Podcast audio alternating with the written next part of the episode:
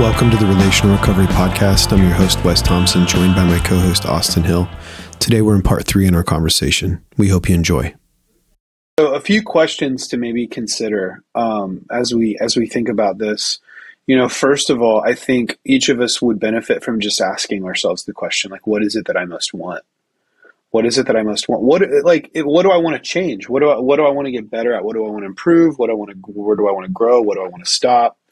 We need to have some clarity on that. So if you don't know what that is, if you're listening or even us, like it's good for us to, you know, take two minutes and ask and ask that question. Like, what is it that I most want? And then and then a follow up to that is what what do you who do you know that embodies what it is that you want? You know, write it out who are some people that you know that embody what it is that you most want? And then thirdly, can I surround myself with that person or with people like that person?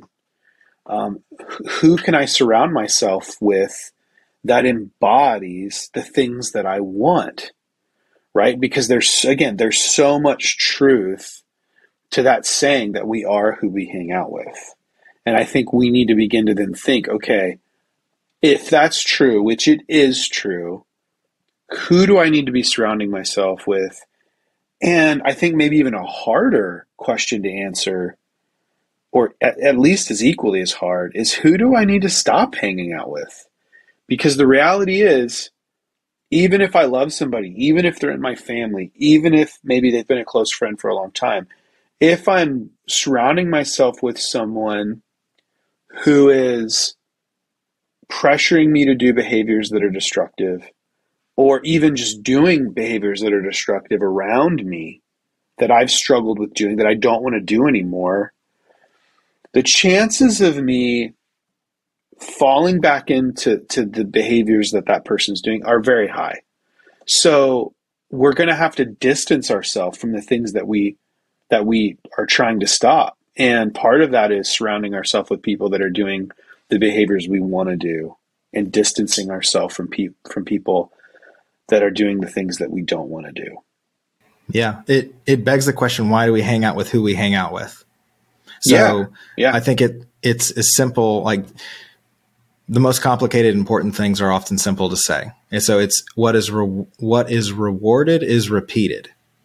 And yeah. we go back to the people that are pro- that we know are unhealthy for us because we're getting some kind of reward from that from that relationship which it goes into like we are these relational people and sometimes the things that we des- that we go after relationally are really bad for us and if we can feel wanted or seen or known by someone who doesn't have our best interests in mind or we're able to feel better than because we're surrounding people who are also doing unhealthy behavior it's like well at least i'm not doing like i'm only like taking pills. I'm not shooting heroin into my in my arm. So I'm only going to hang out with people who shoot heroin instead of take pills because that'll make me feel better about myself. What like if you at that because I've heard that statement dozens of times. That's crazy. Like it's just it and it's it's one of those that was like the aha moment for a lot of guys who are like I really need help because I realized I was comparing something that's crazy. But what it's saying and why why being around people is so important is that we are trying in that moment that guy was dis- saying like i am not as i am not as unhealthy as i think i am and i want to protect myself from the reality that i am actually falling apart so i'm going to go after something or be around people that protect me from myself so which is a good thing because if you think about it if we're working to protect ourselves from danger that guy was responding in a way that his body was designed to it was just mm-hmm. he had the wrong inputs. He wasn't thinking clearly, but he was still doing what he was designed to do, which was to protect himself, to be in relationship with people. So if we're thinking about it that way, like often the crazy things that people do around us that are especially those who are trapped in addiction, they are acting to us it looks crazy, but to them it's just like I'm I'm I'm doing something to survive. It so it's it's not about you just got to try harder. It's try something different and that's why this this people who we hang out with is so important because what is rewarded is repeated and if you're around people who are positive mm-hmm. and healthy and are, know who they are in a very healthy way where they like i have this good relationship with myself myself others um, the world around me and god they like you will get affirmations for things that are good. Mm-hmm. You will get healthy conflict. There's something about going through an argument with somebody and still respecting and loving them. That's a reward. It's like I am because when you have even disagreements with someone you respect, and at the end of the conversation you still have that love and respect for each other. It's like this. It's like they actually they care about me who I am, not just because like not just because I agree with them. They care about who I am. That's a reward. So that yeah. it's what is rewarded is re- repeated. So hanging out with healthier people is going to be award- rewarded. It's which re- which reward are we going after? Because both of them require pain.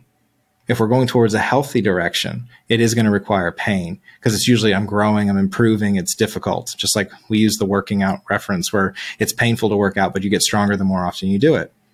So this positive peer positive peer pressure, being around healthier people, it's not easy. It's just a different type of pain that I'm wanting to go through. But in the opposite direction, we look at hanging out with people who are, you know, doing stupid stuff, you know, doing things that you could die from. Because it is that is that it is that big of a deal. And this is not tongue in cheek when we when it comes to addiction right now, especially in Ohio with the amount of fentanyl that's around. If you decide, like, I'm just going to hang out with my friends who use every once in a while. We'll just see how it works. Like you're probably going to die. Like I'm not even trying to like scare people. I'm just stating facts right now. Right. Which is crazy. So like who you're hanging out with has a much bigger man long-term effect than it used to even like 5 or 10 years ago. If you're talking about addiction. So if you want to get better, you're going to have to be around people who you want to be like. Yeah. And it might be uncomfortable. It's going to be uncomfortable because you're going to want to do more of what they're doing because they have a life that you desire. But they have habits and values that are different than mine, which means I have to cut some of the, my habits and values that aren't healthy. No, absolutely. And I mean, I think I think to just land the plane here, like we just have to realize that if we're human, we are relationally wired. Like we are neurobiologically wired to mimic those around us, which means you are not, none of us can say, oh, well, I'm the only one. Like, I'm the only one who can be around whoever I want. It doesn't affect me. Like, I'm so mm. strong that that's, that's not how it works. Like, we, we will mimic what we're around, we will become what we're around. Um, and I think realizing that we just, that's just something we have to know.